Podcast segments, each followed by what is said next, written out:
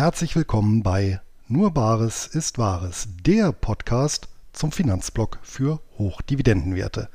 Heute mit einer Buchbesprechung und ich möchte auch gleich durchstarten.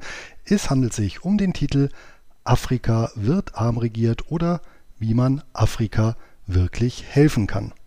Geschrieben hat das Buch Volker Seitz.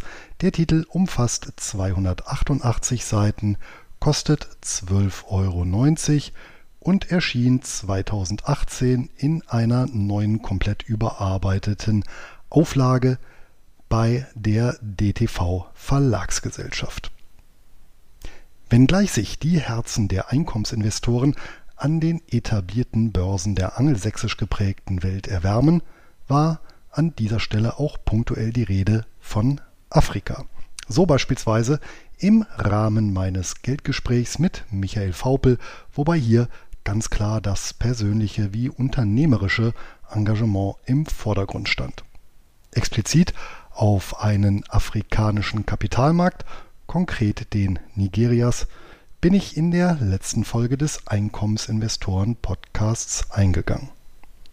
Doch obgleich sich das Land am Golf von Guinea seit Jahren mit Südafrika ein Kopf-an-Kopf-Rennen um den Status der größten Volkswirtschaft des Kontinents liefert, belief sich die Marktkapitalisierung der Nigerian Stock Exchange Stand Juli 2018 gerade einmal auf gute 36 Milliarden US-Dollar und damit deutlich weniger als ein Hundertstel des Pendants in Hongkong.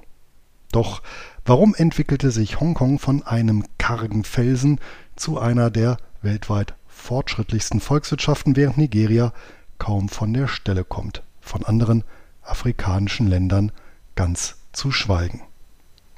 Trotz reichhaltiger Bodenschätze, fruchtbarer Böden einer jungen Bevölkerung und exorbitanten Zuwendungen der westlichen Welt verharrt der schwarze Kontinent überwiegend in wirtschaftlicher Agonie.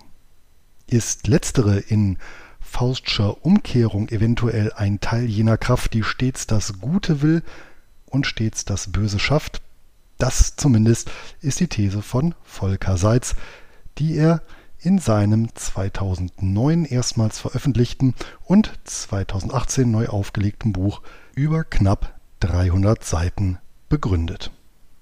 UNDP, UNICEF, UNHCR, WHO, UNCTAD, UNIDO, UNIDI, UNEP, UNOPS, UNESCO, UNIFEM, ILO, FAO, WFP. Was wie die Strophe eines bekannten Sprechgesangs der Fantastischen Vier anmutet, das sind lediglich 14 UN-Sektionen von insgesamt ca. 40.000 Hilfsorganisationen, welche sich meist die Lage auf dem schwarzen Kontinent zu verschlimmbessern bemühen. Zitat Längst ist die UNO Teil des Entwicklungsproblems. Zitat Ende lautet daher das Fazit des Afrikakenners nach 43 Jahren im Dienst für das Auswärtige Amt. Seit's Urteil über die letzten 50 Jahre Entwicklungshilfepolitik fällt dementsprechend vernichtend aus. Die gigantische Summe von sechs Marshallplänen, mittlerweile über 2,5 Billionen US-Dollar, floss in diesem Zeitraum als Transferleistung nach Afrika. Jahr für Jahr sind es weitere 130 Milliarden. Allein diese gigantischen Zahlungen ermöglichten eine lupenreine Rent-Seeking-Ökonomie, partiell auch in den Geberländern, die eine habsüchtige Funktionärsklasse von Zitat Fat Cats Zitat Ende ohne jedes Unrechtsbewusstsein saturierte und die breite Masse inklusive Infrastruktur ruinierte.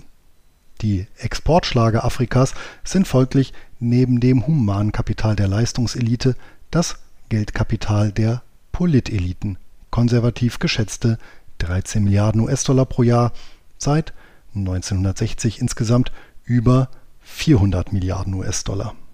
Und während sich die afrikanische Bürokratie überbordend, die Korruption endemisch und das Fiskalsystem behindernd gebiert, treiben professionelle Fundraiser wie wohlmeinende Kulturschaffende publikumswirksam die Aufstockung der Mittel in der westlichen Welt voran, was 70 Prozent ihrer Bewohner sogar gutheißen.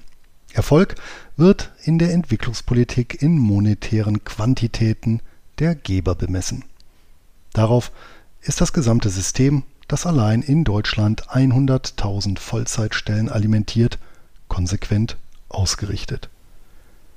Provisionshungrige Consultants bereisen Business Class eine dankbare Klientel, die sie mit detaillierten Hilfsofferten geradezu überschütten können, gegebenenfalls mit Nachdruck via Economic Hitman.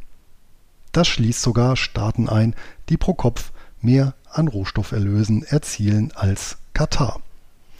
Seit's detaillierter Erfahrungsbericht stellt selbst schlimmste Befürchtungen in den Schatten. Sein fatalistisches Resümee mündet in der bitteren Erkenntnis, Zitat, Entwicklungshilfe ist in vielen Ländern nicht die Lösung, sondern das Problem.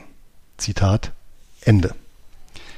Die wenig erbauliche Lektüre steht in auffälligem Kontrast zur seit Jahrzehnten gepflegten Aufbruchsstimmung, wie sie beispielsweise Vijay Mahayan in seinem Buch Afrika kommt, der schwarze Kontinent, Jahrhundertchance für Investoren und Unternehmer propagiert, welches übrigens zeitgleich mit dem vorliegenden Titel erschien.